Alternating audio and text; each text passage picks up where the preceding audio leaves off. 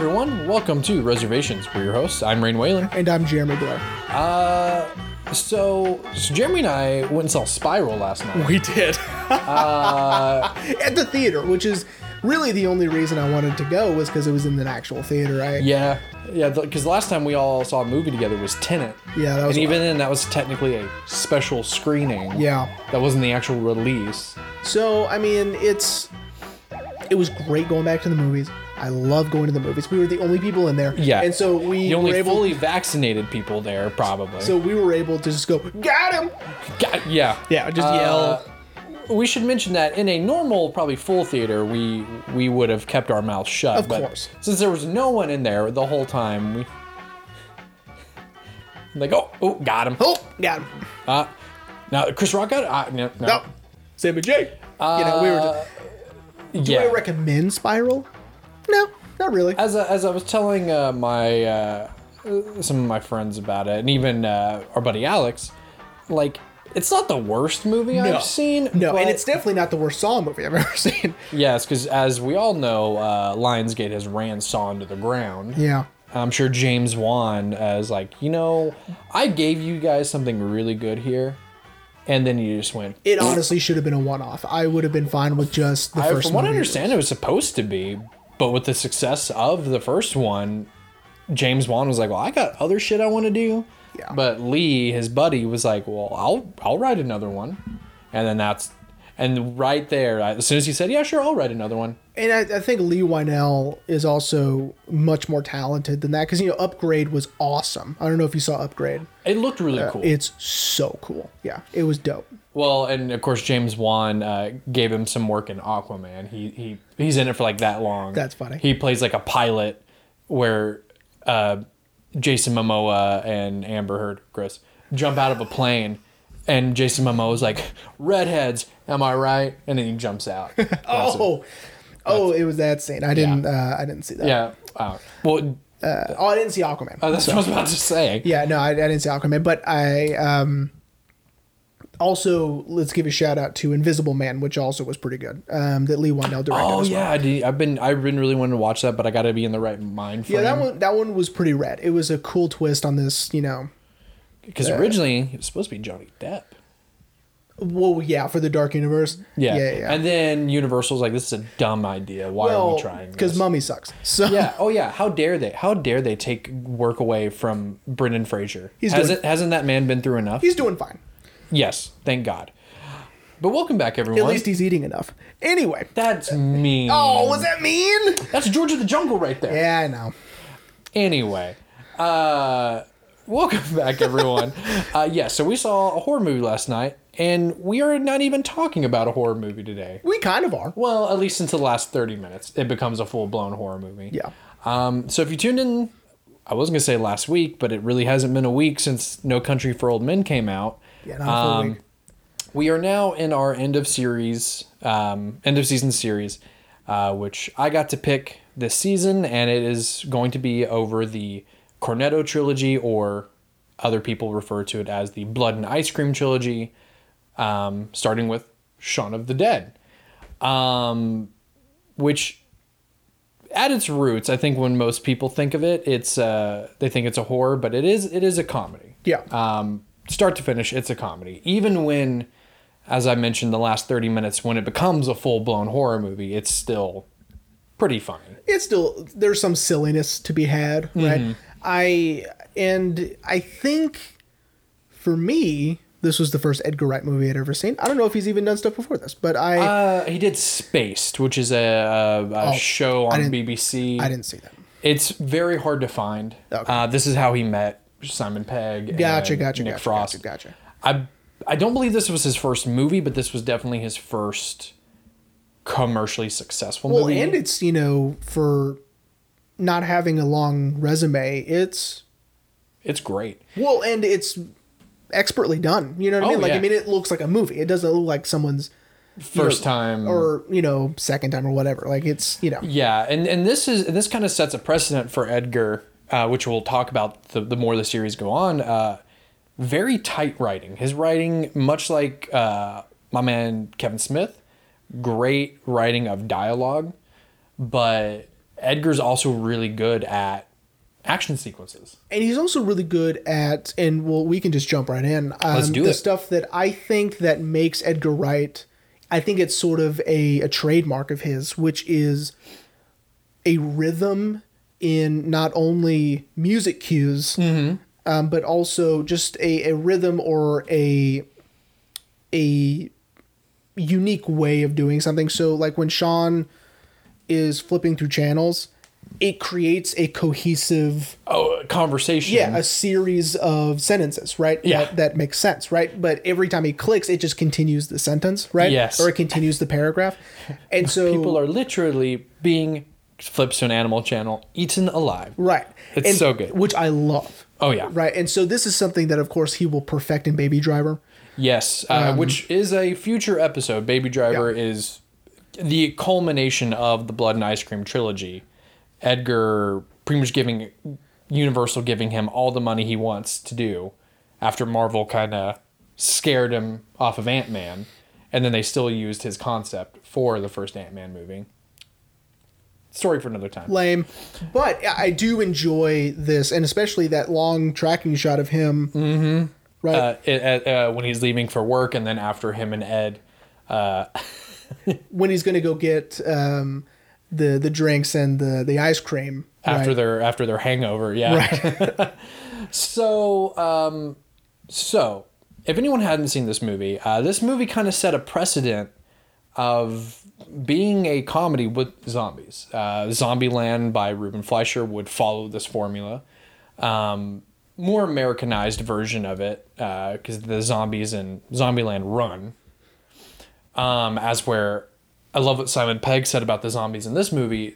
These zombies don't run; they they shamble, more kind of reminiscent of George Romero's Night of the Living Dead. Because Simon Pegg said, "Death isn't an energy drink," meaning that these zombies will never run because why would all of a sudden they get energetic right from being dead? Well, and then you know that's sort of on the flip side when you get to the running ones.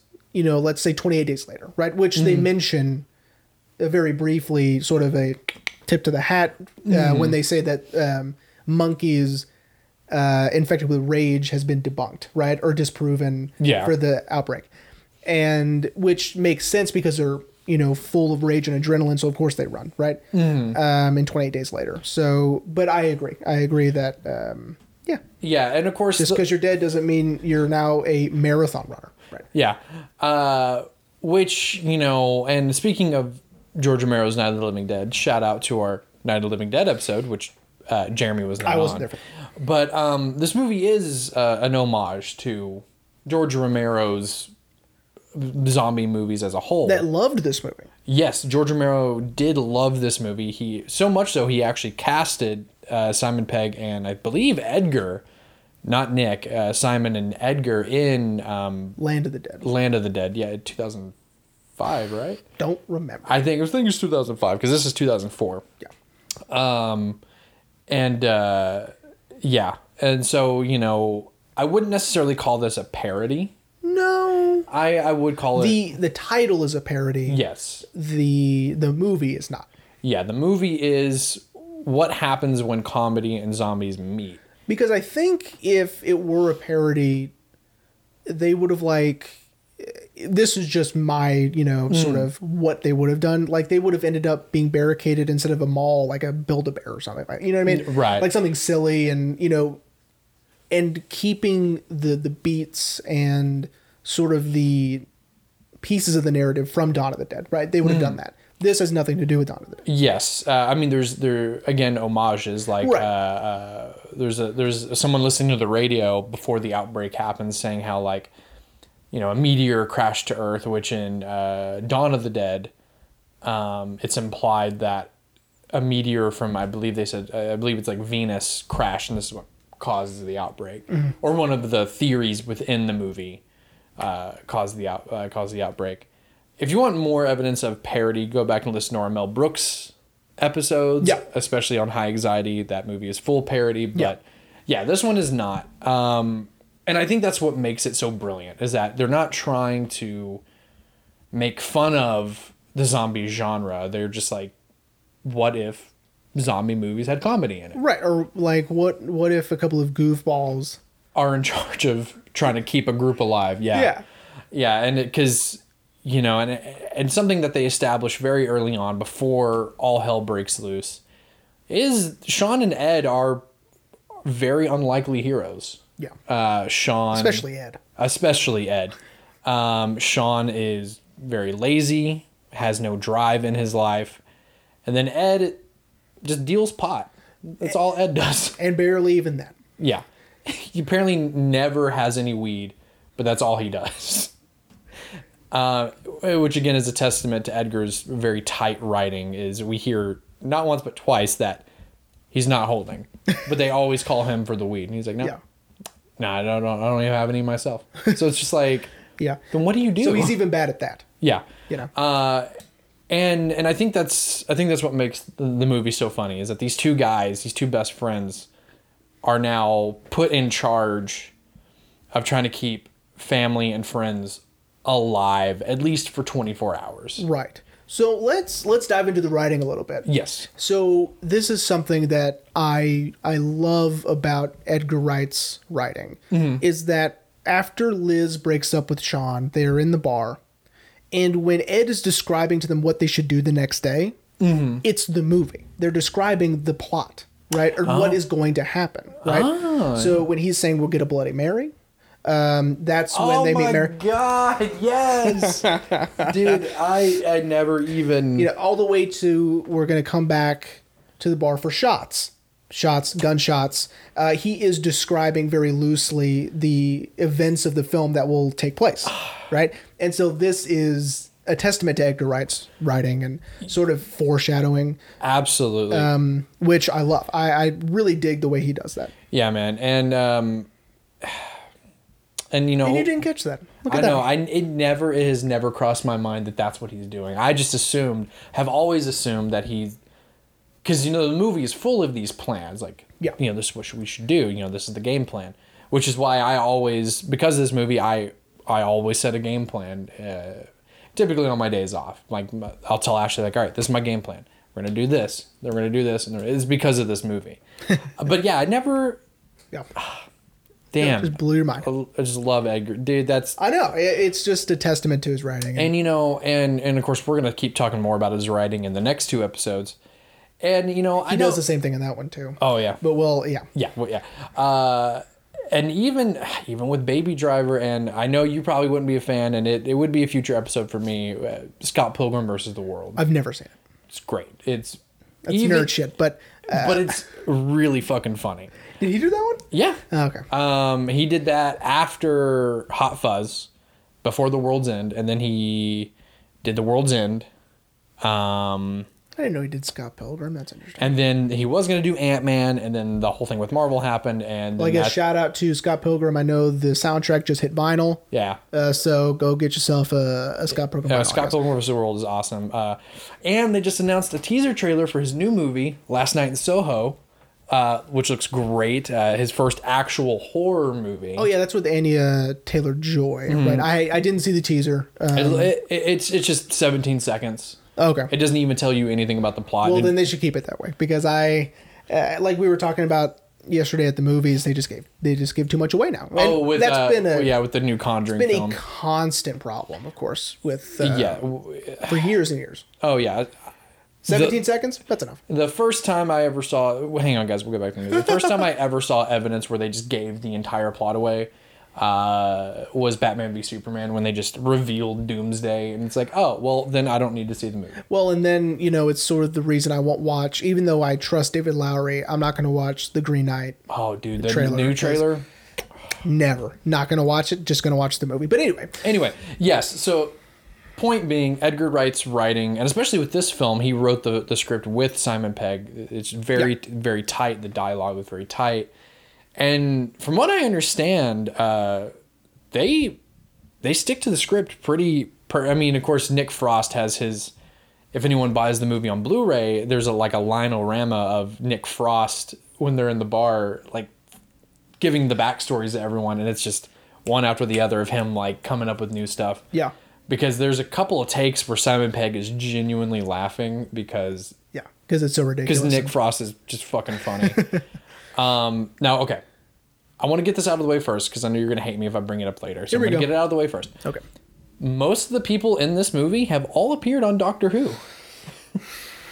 All right, guys. I'm gonna go. Uh, I quit. yeah, I I'm quit just gonna. now. I'm gonna go. I'm, done now. Uh, no, uh, I actually sat there for when I started doing my rewatch. I sat there and I was like, "Yep, they were in Doctor Who." Yeah, yeah. Pretty much almost everyone in this movie except for David, Diana, Liz, have all been in Doctor Who. And I don't know if maybe that's just like a thing that happens when you're uh, A British actor. a British uh, actor that they call you up and they're like, "Hey, would you like to be in Doctor Who?" And you're like, "Yes." yeah. Um, Simon Pegg was in an episode. Nick Frost was in an episode. Bill Nighy was in an episode. Hmm. Bill Nighy was in an episode. No. Oh, okay. Oh, is he one of the ones you mentioned? Sorry. Who? Bill Nighy? Yeah, his stepdad. Oh yes, yes, yes. My bad, my bad. Yes, he is an episode. He he's in a really good episode. I think you would appreciate that. I think that'd be the only Doctor Who episode I can get you to to appreciate. Nope. It's it's an episode involving Vincent Van Gogh. I mean, okay. Um, but yeah, yeah. Pretty much everyone in the film. It, it's just really funny how almost everyone in this movie have all appeared in Doctor Who at some point. Uh, some appearing just once, or some appearing across multiple doctors. Like uh, Sean's mom first shows up with Chris Eccleston uh, when the revival when they brought it back in 2005, and then she shows up later on with David Tennant, the next Doctor. Anyway, I just wanted to get that out of the way now because I knew you'd be mad at me if I we we went through this whole thing about the movie. Then I'm like, oh hey, by the way, Either way. Oh, by the way, Doctor Who. Like, Doctor oh my Who. God. uh, anyway, um, so okay. Do you think we should talk about the the opening scene Sure. Yeah. because I love the comedic timing in that opening scene. Well, and it, it's so also well. showing that you know they're basically all zombies anyway. Yes. Because I love the the mundanity of Sean's life and everyone else's life around him. Mm-hmm. You know, everyone is just you know sort of lethargic and bumbling around and you know Mm-hmm. not very lively, right? Yes. Yeah, which is yeah, which is a part of the joke, uh, especially when it comes back later when Sean is hung over. He has gotten so used to his mundane life, Right. he doesn't notice all the horrible things that have happened He doesn't around notice him. even when he opens the refrigerator and, And there's blood all over. oh, and then he slips on blood, and he d- doesn't even cross his mind because he grabs the diet coke and he starts walking. He's like, "Ooh, ooh," and that doesn't even notice him. But yeah, um, I love the opening shot of we're in the Winchester and how not even through exposi- exposition we learn about Sean, Ed, Liz, David, and Diana, and their pretty much their day to day life that's been for the last you know Forever. forever, you know, and um, like I said, the comedic timing in this scene is so perfect. Uh, again, keeping with one of your favorite things of someone saying something else and it's keeping with the sentence that's being said. Yeah. You know, like Liz going like, "I think we should just," and Ed's playing a game like, "Oh, "Fuck," and it leads per. It just it's it's so good. That opening scene uh, really sets the tone for the movie. So you think like, "Oh, okay, it's just gonna be a silly comedy," and then oh no no no, now there's real zombies. Now there's real zombies. Yeah. Yeah. Um, yeah, and it's the first time when I saw this movie, it's the first time I ever learned what exacerbate Oh, that. Oh, because was he and means. because he had to be explained what exacerbated. What do you mean? Well, you don't really get along. No, what does exacerbate mean? oh, oh, it's uh, to make things worse. Oh, right, right, right, right, right, right, right. um, and yeah, and, we, and in this scene, we learn that Sean isn't the world's greatest boyfriend. no. Um, he tends to let Liz kind of fall. It, it's more of the the familial thing. Like he, he does care about Liz, but it's almost they do the same thing because it's familiar, and he doesn't want to break. Right, or Not you know, he's break not. that. He doesn't want to change his priorities. I guess he wants just everything to be the same, and Mm-hmm. right, and which is why Ed's always there. Yeah, You know, which again, foreshadowing uh, when he goes, "You should go live in the shed." Right. Uh huh. Um, Nick ends up living in the shed, and um, when Ed goes, you know, next time I see him, he's dead. And absolutely, next time he sees him, he is dead. Yeah, Pete, Right. their their flatmate.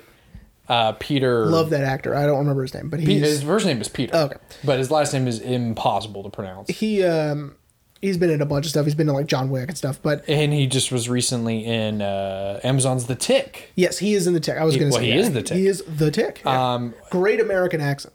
Yes, one of my favorite characters of his doesn't even involve with Edgar Wright is in uh, Couples Retreat, Mm. and he introduces himself and he's like, "My name is Stanley with a C," and they're just like, Where's the C? "There's a B." There's a B. Shout out to Vine. Oh, Uh, Vine two coming soon. uh, but yeah, you know, because so we learn, you know, we learn all about Sean in this opening scene that he is 28 years old, or 29. I'm sorry, 29 years old, and he lives with two roommates. Uh, one, Pete, who is wants them to be mature. Like we're 29, we both have jobs. It's time for us to grow up and be mature. And Ed just kind of freeloads there. Um, Yeah. he doesn't like Pete. Pete doesn't like him. Uh, they don't really get along, and Sean is kind of the the mediator, the mediator between the two of them. Uh, yeah. Um, I I don't think I could ever live with two friends who didn't like each other. No, and also if Simon Pegg is 29, I'm, you know, I'm the prime minister of England. Like it's he's not 29 years old. yeah, yeah. and how I know that is because when we see him at his job and he's talking to Noel, and he's like, you know, because uh, Noel keeps calling him old. He's like, oh, I'm, I'm 29 for Christ's sakes. How old are you? 28, 21, 17? Well, uh, Also has become a pretty prominent actor himself. Um, that actor. really, the kid who plays Noel? Yeah, so obviously he's no longer a kid. He looks a lot different. He's lost a lot of weight. Um, I mean, he was in like The Big Short. He Oh, was shit. in uh, Roadies, the Showtime series. If you guys saw that. Um, anyway, I'm a big fan of his, so I, I like his stuff. He's good. And also, I mean, something Edgar Wright also really knows how to do is he knows how to cast um, minor actors. Because even the the one scene that Noel has, like he, he he's got again great comedic timing. Um, of course, that's how the scene is set up, but it's still like he hits it perfectly Yeah. every time. Like uh, like after Sean talks with his stepdad, Philip. I thought you said this wasn't a social gathering. What? Huh? How come you're allowed to speak to your dad? Oh my god! And then he gets that phone call. Amazing. it's Liz for you. Yeah, I mean, it's um, it, it almost feels like a Sorkin script Yeah. where I mean everything has been written down and pre-planned. Nothing was improvised, right? This was all just you know. Yeah, which I'm sure there was scenes that were improvised, but if they worked, you couldn't tell. Like to give you an example, um, I I have the the box set of um, West Wing. West Wing, right? And so it comes with the script, the pilot script, and you look at it. Even when they stumble over their words or they cut themselves off, that's in there, right? I mean, everything's in there, and so like it almost seems like them cutting themselves off or them, you know, being interrupted, like that's all in there, yeah. right? Yeah, that's Yeah. what it feels like to me. Oh, yeah. I mean, that would that, I mean, I wouldn't put it past um, Edgar Wright's writing. I know we've been talking about the writing a lot, but the writing is just so it's just so tight and it's so clean. You know, like again, when we did Mallrats, you know, Kevin Smith is great at dialogue.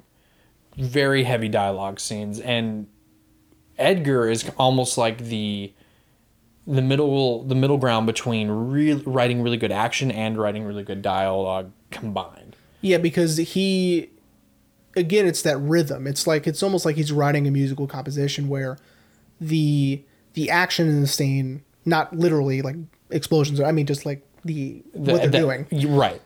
And the dialogue are almost, you know, rhythm, rhythmically matched, Mm-hmm. right? Um a, a great uh, one of my I think a really good scene that also shows that is when Sean is fighting off the the zombie in the pajamas, and Diane gets him like the I guess the tennis pole I guess for practicing Yeah. your tennis swing, and he's like yes, and he hits the guy with the tennis ball. And he's like ah yeah no it's rubbish, and they're like no like. And it's it's so perfect, like it's so it's so tightly written, and it works Yeah, yeah. perfectly.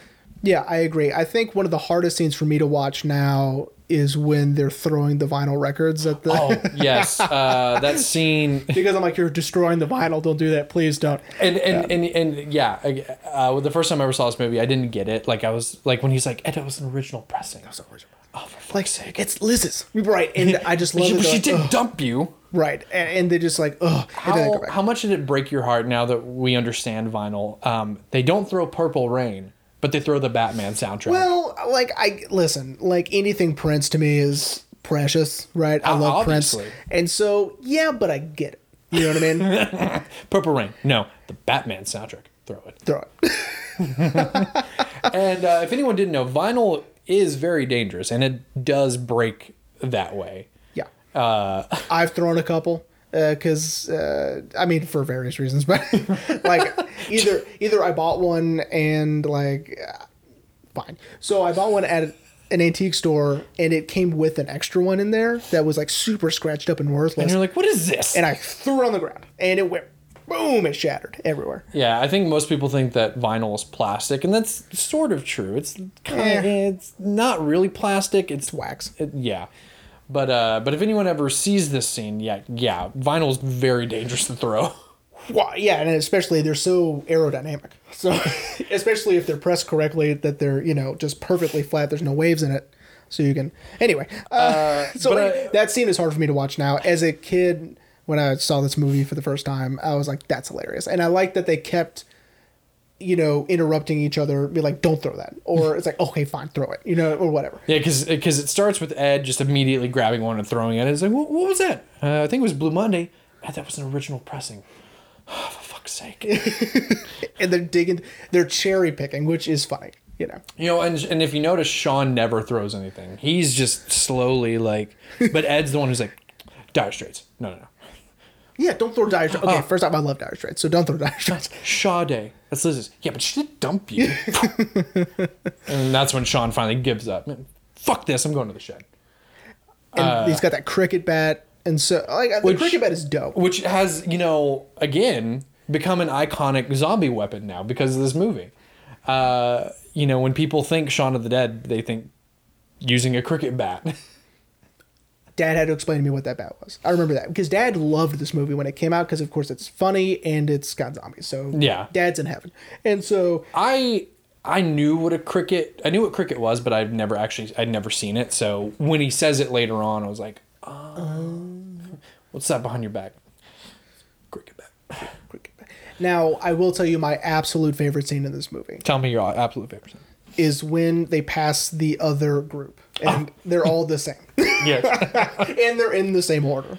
uh, shout out uh, to our boy Martin Freeman so good. making his first appearance in the Cornetto trilogy. Uh, we get to see him later on in Hot Fuzz, and then of course The World's End. Uh, yeah, So fun. And what's uh, really even kind of funnier, it's a little morbid, but it's it's, it's funny too. Um, when they run into Yvonne later on, it's almost it's implied that no one from her group survived yeah. Because Oops. she's the only one there. And when Sean and Liz are all like, you know, surviving, and she's like, glad someone made it, which is implied that no one from her group None of survived. them. But I mean, even the Ed's doppelgangers, like on his phone or whatever. Yeah. Matt Lucas. Yeah. That actor's name is Matt Lucas. Yeah, he's fucking funny. Yeah. Uh, too. Every like. Uh, Yeah, passing the doppelgangers that made me laugh so hard when I saw it the first time. I was like, "That's genius." And You know? and what it was really great is uh, Yvonne kind of judges Sean a little bit because she's like, "You- "You're going somewhere? Yeah, we're going to the Winchester, the pub." Yeah, because you know it's like, are you sure that's a good idea?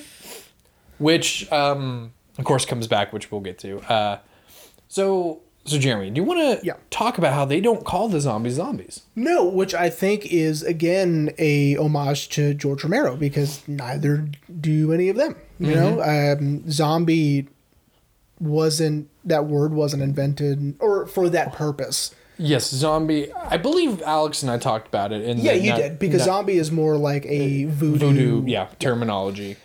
and so Romero's like, I, I don't know what to call these things. Let's just, you know, and it's sort of like that Walking Dead thing also, where everyone has their own little name for them, but none of them are zombies because Because in this universe, the zombie culture never came around. Right. So they don't know what to call them. Yeah. Uh, yeah. Uh, but what's funny is they kind of make a joke about it. Uh, you'd be like, Ed's going like, "Are there zombies out there?" Don't say that. What? That. What? That. The Z word. Don't say it. Fine. Are there any out there though? um, which is they're almost kind of acknowledging the fact that you know in a zombie film it is kind of dumb to be like, "Oh, there's zombies! Oh no!" Yeah, I think now. I think that's sort of I wouldn't say cliche, but it's we know too much now as an audience. Mm-hmm. I think especially those who love these films Right. know that it would be lame to call them that. In Shout in out the to our boy. Alex. Okay, like here's a good example of this. Tell me a good example. I've never seen the movie, but I saw the trailer and it blew my mind because it was so dumb. When uh, and I'll do the accent too. When um, when Mark Wahlberg in Transformers: Revenge of the Fallen or whatever, which one that was Uh, Dark Side of the Moon, whatever. No, dude, you're you're selling Shia LaBeouf. Oh my god. Okay, whatever. When he's in that stupid The Transformers movie, fourth Transformers movie. when he goes, I think we just found a transformer, which he's supposed to be from Texas, but let's not get on that. I go, they call them that in in the movie? Like that's not just what we the audience call them? Like to me, that that was so dumb. Yeah. You know, like they call them that? Transformers in the universe. Yeah. It's so dumb. Yeah, So and you know, and what's really funny is in Zombieland 2, um, they kind of acknowledge that too. So they kind of, well, because they introduce like the sub genre, the subclasses within you know zombies, so the bluebirds and stuff like that. But they even then kind of stop calling them zombies in, in Zombieland 2. It's almost like they even acknowledge like, okay, like we know they're zombies. No need for our characters to keep calling them that too right. Um, which I think also, and again, it adds to kind of the comedy of Shaun of the Dead that, especially in some of the more dramatic scenes towards the end of the movie, why it's so important that they don't call them zombies. Um, yeah, uh, and of course that exchange again, testament to Edgar's writing. I'm gonna keep saying it. Uh, is it's uh, that that back and forth is so tight. Don't say that. What? That. What? That. The Z word. Don't say it. Zed. Oh, because they're British. I know. We would say Z. Of course. The Z word. Don't say that. But they're British. So they say Z. So British. why'd you have to why'd you have to exaggerate the So so British? Um uh yeah, so okay. So let's I want to talk about the comedy. Sure, yeah. Because again, like like I said at the beginning of the episode, everyone, uh, the movie is just steeped in comedy throughout the entire movie. and it's I think your your traditional British dry humor also, which I gravitate to the most. yes, uh, if anyone had ever seen the UK version of The Office, you'll know. Or you know maybe some Monty Python stuff is pretty dry. Yes, Some- yeah, mo- I mean that's a little more silly, but you get the idea. But um, dry British humor I like. Yes, So, for instance, when they're going through the the, The- the, the records. records. they're not being silly about it. It's almost genuine, right? like don't throw that one. but it's so fast and it's you know no one's smiling or laughing or anything it's it's funny right One of my favorite parts uh, that really shows the comedy is when they hit the zombie after they drive away from the flat, and Sean is trying to be a good Samaritan, so they roll down the window and he's like, "Are you all right?" And Ed, Ed being the, uh, I guess skeptic, I don't know, maybe, is like, "Well, it's kind of pointless to check on him," and Sean's like, "Well, that's not the point." And then the guy actually is a zombie, and Sean's like, "Oh, thank God for that." right Because It's- I guess he would feel bad if they had hit a human. right but they didn't They didn't. They hit a zombie. So he's like, oh, okay. we're oh whew. right Um, which i've seen in other uh you know i've seen that sort of comedy in other places right Yeah. Where it's like oh no i hit someone oh thank god it's just that or whatever i've Right. seen that before and it's hilarious every time right uh, they kind of do something similar in Paranorman. Uh, another really good example of comedy and zombies kind of melding together. i've never Um, seen that You've never seen it? Uh, well, Ca- Casey Affleck is in it. He, he plays the older brother. It's animated, everyone. So, um, but he hits a zombie, and he goes to check on him. He's holding holding him by his head, and then his neck snaps, and he's like, um, but then but then the zombie comes alive, and he punts the head, and then the body like falls back because the body stands up. But Paranorman's good. Maybe not a future episode, but it's good. Okay, maybe I need to see Paranorman, but Uh, but I get exactly what you mean, and it's yeah. also um, like again the doppelganger thing is you know played very seriously. It's Mm-hmm. Yeah, it's not meant to be. Uh, you know no one's like it would be it wouldn't be funny at all if they were like hey you look like me. hey, wait, where did you get that at the same store? Not the point, right? Yeah. The point is for the audience to notice, not for them to notice. Right. Yeah, it's it's very um uh I was gonna say like diegetic, but I'm like, no, that really only works for music. Well, music and other things, but Ah, but yeah, uh, yeah, it's it's it's it's like in a in a film where you know that takes place in a different country, but the audience is hearing English, but then everything else is in that native language. a great example of that would be Chernobyl on uh, HBO. Yes, yes, where the audience is hearing English, but everything on the screen is Russian. Right. So implying that they are speaking Russian to each other, but the audi- audience is hearing English, Yeah, which I love. I love that. Okay, That's so cool. cool. Like I, I hate it, hate it when it's like, oh, we're French people, but we're also British, you know. So yes, I'm a French person, and they don't even acknowledge the fact that they are supposed to be French. Yeah. Um, Les Mis is a perfect example of that Wow. even though I love that movie. Ew. But that is a perfect example of don't- I don't- people being inexplicably British, but they're supposed to be French. I don't. Like I don't. I don't, I don't like that. don't well, like because you don't like talk singing. I don't no, talk singing is so dumb. Listen, we'll get later. So We'll just do a whole episode on Les Mis and just let Jeremy rant. I'll absolutely just, not I'll, because I will not watch it. Are I'll, I'll just mind? sit back and let Jeremy rant. Um, okay. So do you want to talk about some of the other homages to Night of the Living Dead? Sure, absolutely. I One of- was I was really hoping there'd be a they're coming to get you, Barbara. There Uh, is. Oh, I was Which- hoping. Yeah. I didn't get I didn't get until Ashley pointed out to me. Um, so as me and Alex talked about, uh, you know, one of the most creepy creepiest lines in the original Comes from the the very beginning of the comes from the very beginning where the brother is messing with Barbara, and you know he says, "They're coming to get you, Barbara." It's very creepy. Well, as a way to pay homage to that, and even George Romero didn't pick up on that until Edgar Wright told him. Yeah, after he called him and was like, "You know, how'd you like the film? Did you get the reference?" And that's when he was like. And it's uh, Sean is calling his mom to check on his mom after they've kind of, kind of sort of understood what's going on trying to check on his mom, make sure she's fine. And uh, of course, uh, Philip uh, has gotten bit, and so Sean's like, "Oh, okay," uh, and is perfectly comfortable killing his stepdad because, as they establish, Not he, a problem. He and his stepdad do not get along. No. Um, and Ed apparently is madly in love with Sean's mom, Or as- at least gives him shit for. Yeah. as evidenced by his whole like, you know, and then you mung Rain back to see if I wanted to eat her out tonight. what? what?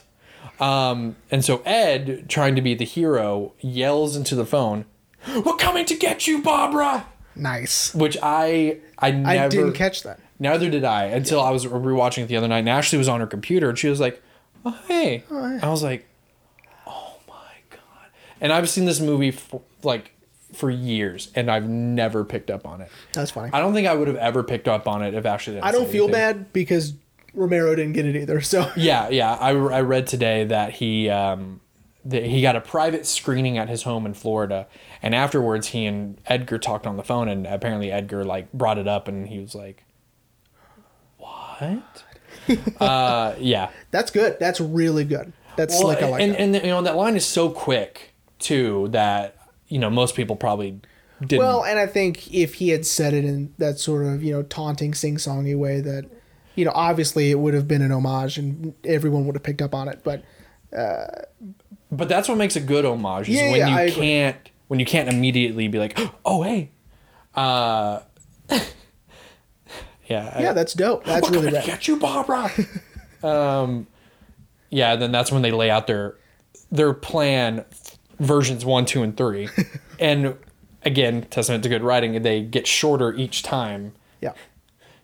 Go around, mom. Kill Phil's. Kill Phil. Sorry, Philip. Deal with Philip. Kill Phil. It's it's so good. Yeah, yeah. Uh, Because they're just so sick. It's okay. I like if you like that. yes. Um, that sort of it gets shorter every time. Mm-hmm. Um, there's a great SNL sketch sketch with uh, uh, Steve Martin, where he is talking about what he wants for Christmas. Oh, yes. Have you seen it? Of course I have. It's amazing, Yeah. right? And of course he goes, okay. And then there's that crap with the kids. But Dad, oh, I forgot about revenge against my enemies, right? And then he just lays out all this stuff, and then of course he always puts the kids on the back burner. It's hilarious. And then and then yeah, because then the final part he, he finally goes back to that heartfelt stuff, and he's like, and then of course. For Yeah, we'll, the- we'll we'll link it uh, maybe up here or down below because everyone should see it. It's hysterical. it's really funny, and it's that same sort of. Uh, Steve Martin is a comedic genius. Uh, I would love to pick his brain one day. Yeah. Oh, yeah, sure. Steve, if you're watching or listening, please don't die yet. I want to talk to oh you. my god, Uh, well, the man is ancient. he's not that old. I mean, he knows how to still kill him on that banjo, though. Boom. See. Um, oh, man. But uh, but anyway, um, I also love one of the other things I've always loved too is the people that we meet at the bar at the Winchester all get turned into zombies. Um, you know, Snake Hips, we see him being eaten by children, um, and we don't know it's him until we see his boots because they, I mean, they have his profile, but you can't really make it out, and then you're like, oh, that's that guy, like the the guy who uh, invented the mobile disco. Um, That's funny. um, which I think I honestly think Ed was making all this shit up just to make Sean feel better. Yeah. I don't think any of it was true. No. Um, except for the only thing that uh, Ed firmly believes is that John, the owner of the Winchester, was in the North London Mafia. Mm-hmm.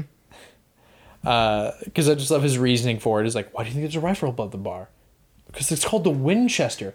Exactly. it's I can't I can't talk about it enough how funny the movie Yeah, I mean the movie is hilarious. Even you know, I I think it's morbidly funny the when you know all this shit's going down that's so crazy, but he still has like the dart, oh yeah. right?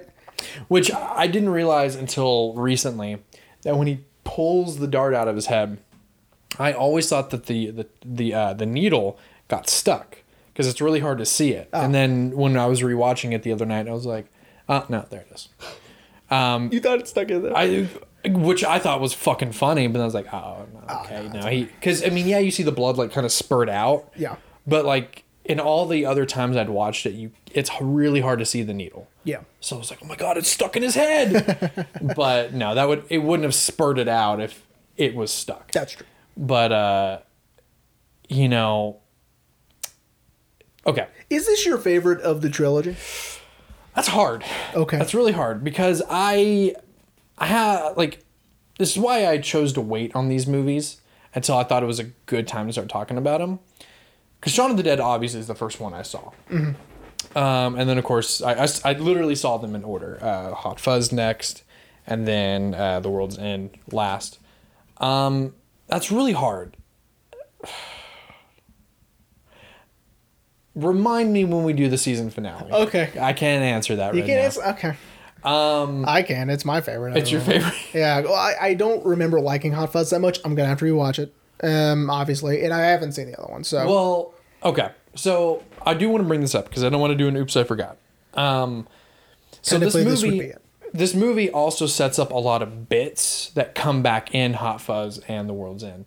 Uh, first being, of course, the garden fences, Right. Where Sean uh, is like, "You've never taken a shortcut before," and then he tries to hop over this garden fence, and then the fence just kind of go the the panel just goes boop. Um, because then we see it again in Hot Fuzz, Right. and then again in The World's End. Um, and each time it escalates, and that's what makes a bit really good is that it escalates each time Yeah. to make the bit not only fresh but it's still funny. Yeah. That way, like if you see it a third time, you're like, oh, it's oh, it's he's the- just gonna fall over. it's the bit with the fences again. Okay. Yeah. But when you see it again in the world's end, you're like, oh my god, that's well, because Hot Fuzz, you know, he's like doing like front flips and shit. And, and then uh, Nick Frost is the one who falls through him. I'm not going to tell you what happens in the world's end. Okay, yeah, wanna be because it, it's it's it, they crank it to an 11, and it's so fucking funny. sweet. Okay. Um, okay, So I want to talk about the last probably about 45 minutes of the film where it turns into a full blown Zombie movie, zombie movie. No more. Well, the comedy is toned down. Full blown zombie movie. Our heroes are trapped, surrounded on all sides by the zombies, and it's kind of looking like they're not going to make it out. And it's smart to do it this way to keep one's attention uh, because now we've established these characters and their relationships amongst one another, right? Right. And so when Barbara dies, that's a huge deal. But then when Ed gets bit, oh my God, right? Yeah. I mean, it's a huge emotional scene. And it's well deserved because we've seen how tight these guys are, right? And and you know how close they are. Yes. Uh, and we're also talking about very well deserved as what happens to David. Um, every zombie, every well, serious zombie movie, I should say, there's a David of the group. Uh, the the skeptic who really is just along for the ride. Um, he he only came because, you know, David's boring. I don't like. D- yeah, David. I've seen the actor before and other things, and he's worked with Simon Pegg uh, also in uh, the film Run Fat Boy Run. Oh, I didn't see that. Uh, it's directed by David Schwimmer. Shout out to boy, our boy Ross. No, no, I don't Uh, think so. I'm not gonna do that. Why? Uh, I don't like Friends. Friends is dumb. I'm gonna watch the reunion. Uh, it's also because I love Jennifer Aniston. You know, you know, okay. Pause.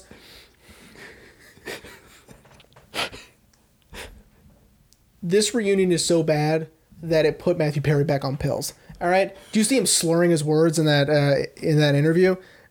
Dude's a wreck. You know why? Friends. Friends is dumb and it's ruining Matthew Perry's life um, again. Are you sure it's just not Matt LeBlanc? though? Are you sure it's not Matt LeBlanc ruining his life though? Because Matt LeBlanc looks rough. Out of all of them, he looks the roughest. Are you serious? Matthew Perry is Matthew Perry's back on pills.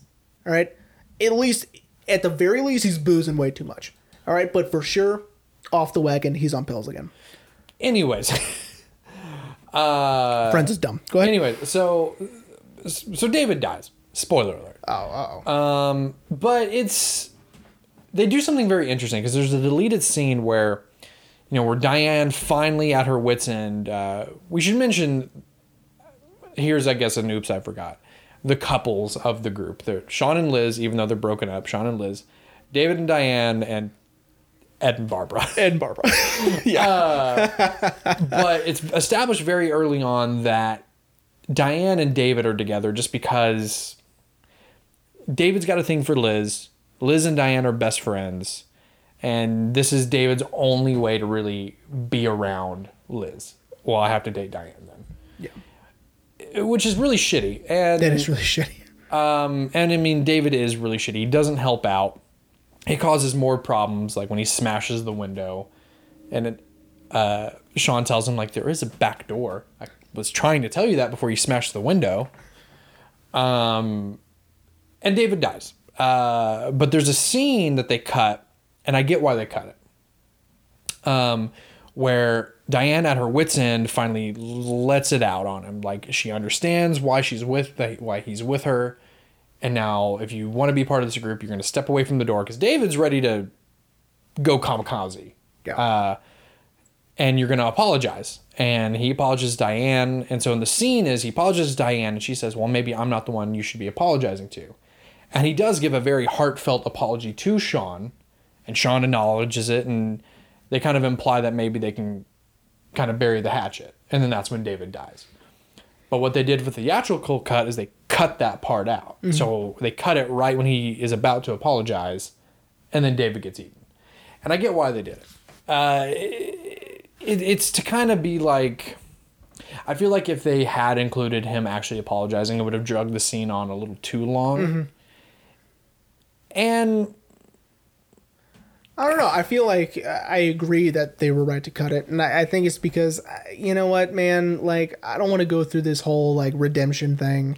Yeah. To where it's like, because I know if it were me, I would be like, who fucking cares?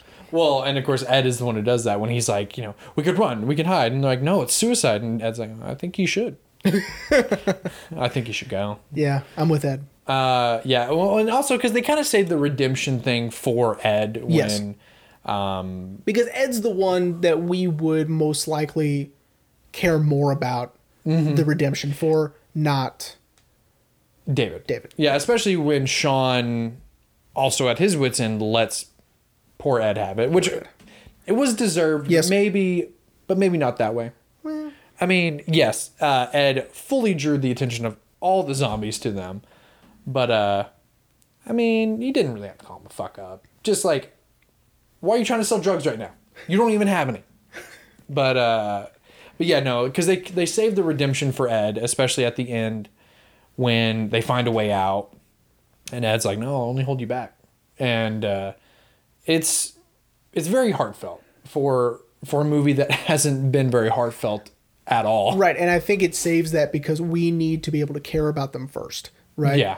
And then we can do the heartfelt stuff because you know if it had been 30 minutes 45 before that who cares like i don't oh, i don't well, know these dead. people well enough Yeah. Right. Um, you know, and it kind of makes it all the more satisfying when Sean kills Pete Mm-hmm. because they've established very early on that Pete and Ed don't get along. right Um, Sean has constantly told Pete, just leave him alone. Like, I got it. He's my best friend. I've got it. Just leave him alone. And then that kind of culminates in him killing Pete Yeah. with the, I said, leave him alone. And then boom, boom shoots at Pete. But, um, but yeah, it, it- it's also, you know, the first time I ever saw this movie, I for sure thought none of them were going to make it. I was like, oh, fuck.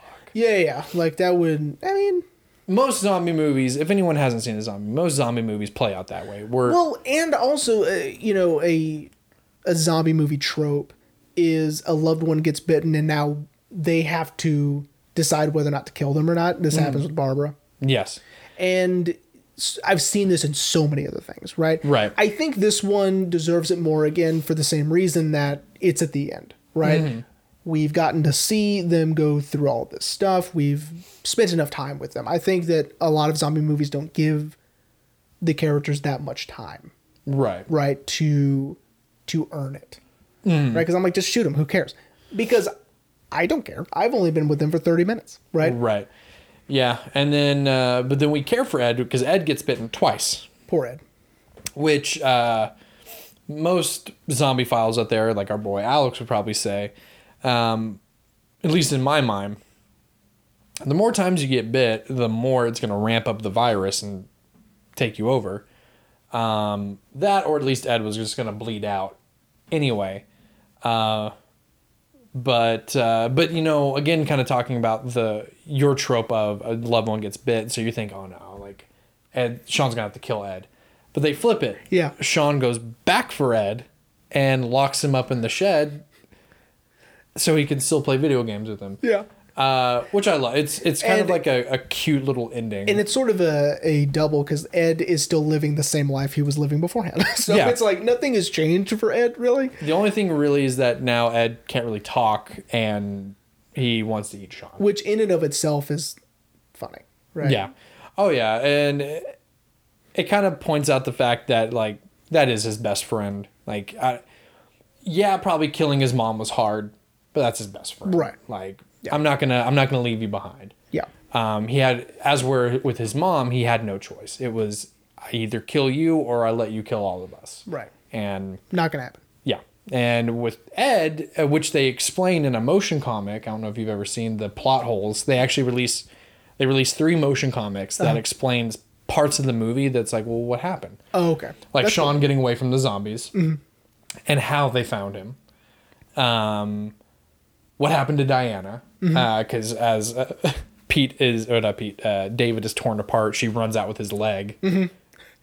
Um, apparently, what happens is she killed about maybe two zombies with his leg, and then when she realized she was over her head, she ran up a tree and then passed out from all the exhaustion. And when she woke up, the military had already come through and kind of saved everyone.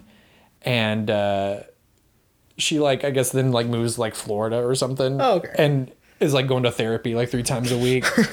um, and then they have one for Ed and how he got out. And uh, apparently it was his last bullet in the gun he used to knock to kill three zombies at once and then use their bodies to like hide under. But then that's when he died and got reanimated and then Sean came back for him and lured him back to the uh, the shed. That's good. Yeah.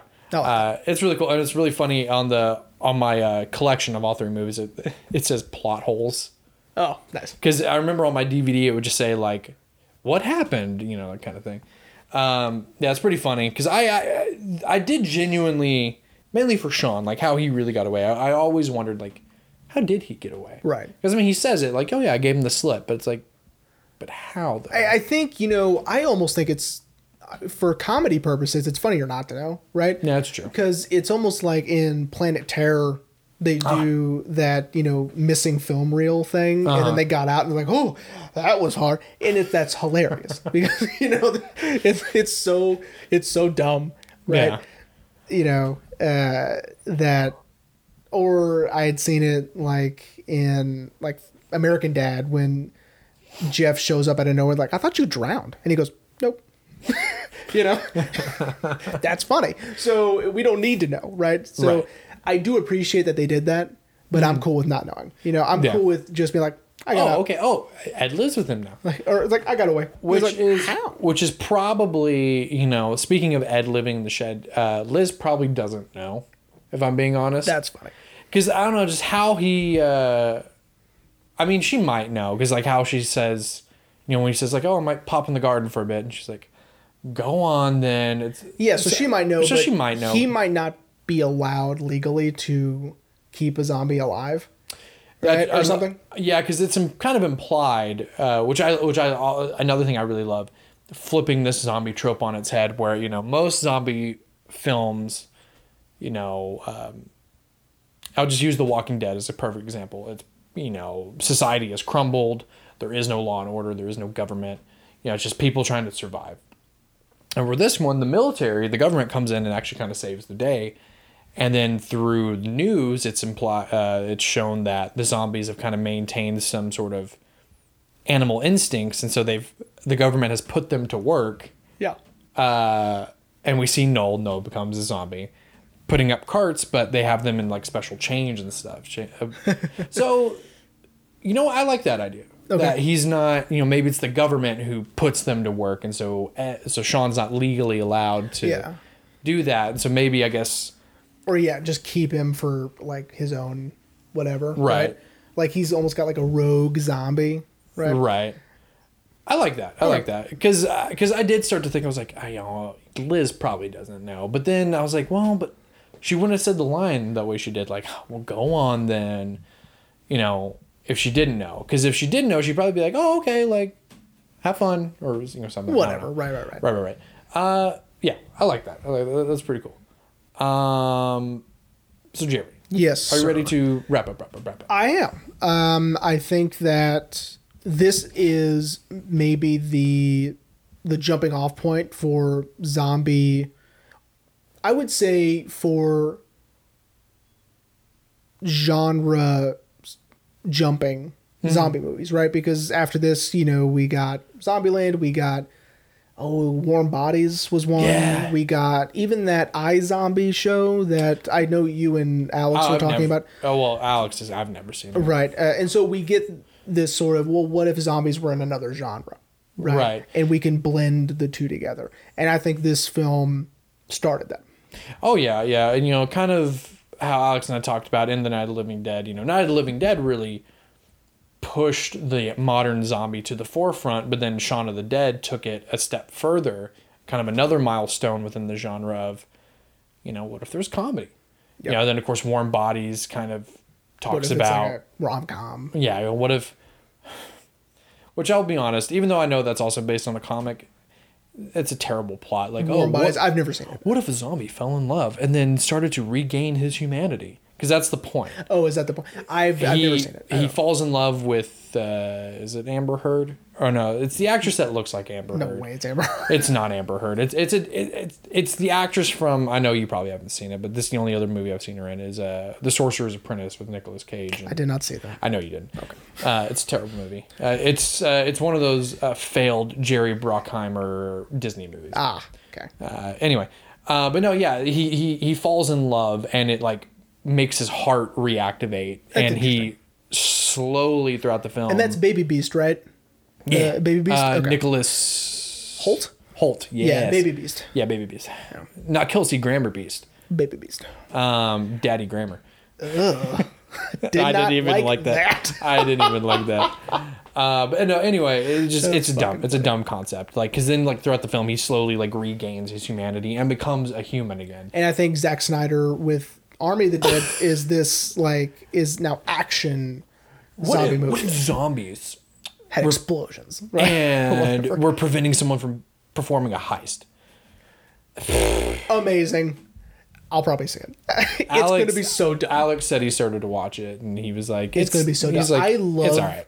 Tig Notaro. That's why I'm going. That's why I'm seeing it. Uh, the only thing I've ever seen her in is in uh, the season, one of the season uh, towards a New Girl, uh, where she's the new bartender of the bar, yes, I love Tig and they pay so and they pay like ten thousand dollars for her cat, and That's right. and Nick is like, I'm sorry, what was the lowest you would take? And she's like, I don't know, like five dollars or like fifty dollars, and he's like. Because Jess is the one who's like, we'll give you ten thousand dollars, and she's like, like okay, yeah, sure. yeah. Uh, but Yeah, anyway, no, I love Tig Notaro. She's great. yeah so again this movie was kind of the i like the term you used jumping off point um, for genre melding zombies into different uh, into different genres Yeah, yeah. uh, one cour- more oops i forgot Oh, Sorry. okay, great. Yeah, yeah, uh, there was going there was a sort of planned sequel No, not um, but that's why Edgar and Simon didn't do it. They're like, you know what? It works better as one. It was going to be called From Dusk Till Shaun. Oh, I like that. Okay, I'm back. I'm back on board. Um, but here you might like this. In Spider-Man Into the Spider-Verse, they make reference of that. Yeah. One of the posters it says "From Dusk Till Shaun." I do like that so much. I I'm on board. Now that you told me the title, I hope that it's like I hope they don't even mention the zombies and now it's vampires, right? Yeah. That's what I'm hoping for. That would be cool. Okay, I'm on board. uh, I didn't like the idea of a sequel, but you turn it around. So I would see that if if they were if it was like Clooney and and, and, And Tarantino. it, it was it, you know it was him and Frost, and they were just like, I am 100 percent on board with this. All right, so guys, we're starting a Kickstarter. Uh, link in the description. We are funding All of the From Dust Till funds, we will call Edgar Wright and be like, "We have the funds. Make the movie." from Dust Till Shot. Uh, That's so great. Yeah, but they but they agreed that it would just be better as a standalone film. I agree. uh, as do I. Uh, especially considering that you know, like our Man with No Name trilogy, this trilogy doesn't have any references to previous movies. No. Like I said, the only thing that really happens in each movie are recurring bits. The uh, garden fences being one. It's a loose trilogy. I would say um, What three threads them together is the cornetto ice cream in every single movie. well, and of course the writer director, right? That's well, the, that that too. Um, but yeah. Because So, I mean, they uh, to give you another example of, I really enjoy the concept of loose trilogies. Right? Mm-hmm. There's the uh, Revenge trilogy, uh, the Korean films. That's um, Sympathy for Mr. Vengeance, Old Boy, Old and Boy, Lady. Vengeance. Right? Those movies. Um. Anyway, that was the example that popped in my head. I there are more. oh yeah, yeah. I don't uh, have time. Okay, but there's more. um, but anyway, I think that this film also sort of established a a a trademark and style for Mm-hmm. Edgar Wright absolutely. that will eventually get to its peak, which would be Baby Driver. Yes, which again, like I said, everyone, that is a future episode. Maybe it might be Jeremy's pick. Maybe it might be my pick. It won't be know. Mine, So it'll probably be my pick. especially next season. I don't have time for that. That's not weird enough. Well, I'll save that for when we actually start season six. But anyway, so keeping with the trilogy, uh, next week will be if what if cops and action had comedy. uh, so next week is Hot Fuzz, uh, movie number two in the Cornetto trilogy. Um, this one really ramps up the the comedy a lot. I I I like I said last week. I believe this one is the the sillier of the three. Uh, they of course thinks the, they think the world end is the the funniest or the silliest of the three, but I think this one's the silliest just because it how the film escalates. Um, going Oh, I agree. going from what you know You think it's going to be, this and then it's not. And, it ends up being this crazier thing. Yeah. Yeah. yeah, and the film also has a great cast. Not only Yeah, Bill course, Nighy's back. Uh-huh. Um, and I love him. I think he Oh, yeah. is amazing. And so pay attention to his dialogue, by the way. yeah, Not to give anything away. Pay attention to his dialogue. uh, but you know you we got Timothy Dalton in it. How they wrangled him, I don't know. Um, Martin Freeman comes back. Our boy Martin Freeman. Uh, our boy, uh, well, my boy at least. Um, I forgot his name. Shit. Dope. So yeah, Um, be on the lookout for him too. Uh, fuck. That's funny. He was in. Uh, he was in uh, the other guys, the British guy that they've been trying to. They try to protect the whole movie. Oh yeah. Uh, yeah. He was Alan Partridge. Now I don't remember his name. That's your fault. But he plays the character of Alan Partridge. Yes. Anyway, fan of his. I'll remember when we do next week For sure. But uh, but yes. So next week, Hot Fuzz, um, a what if cop movies uh, had comedy. Now, of course, what I will get into is now they all do. now they all do. um, of course, some people may say, well, hey, didn't uh, Bad Boys have comedy in it? And Or- to that I say, shut up. Or Naked Gun probably started it, but that's not. But Naked or Gun Police is- Squad and then Naked Gun. And of course, that's absurdist humor. and- Yeah, this Right. is more just like this film taking itself seriously with comedy. Yeah. But uh, but anyway, well, we we hope everyone enjoyed part one of our end of season fin- uh, series, Shaun of the Dead, and we will see you next week for part two, Hot Fuzz. Tonight I'm gonna have myself a real good time. I feel alive,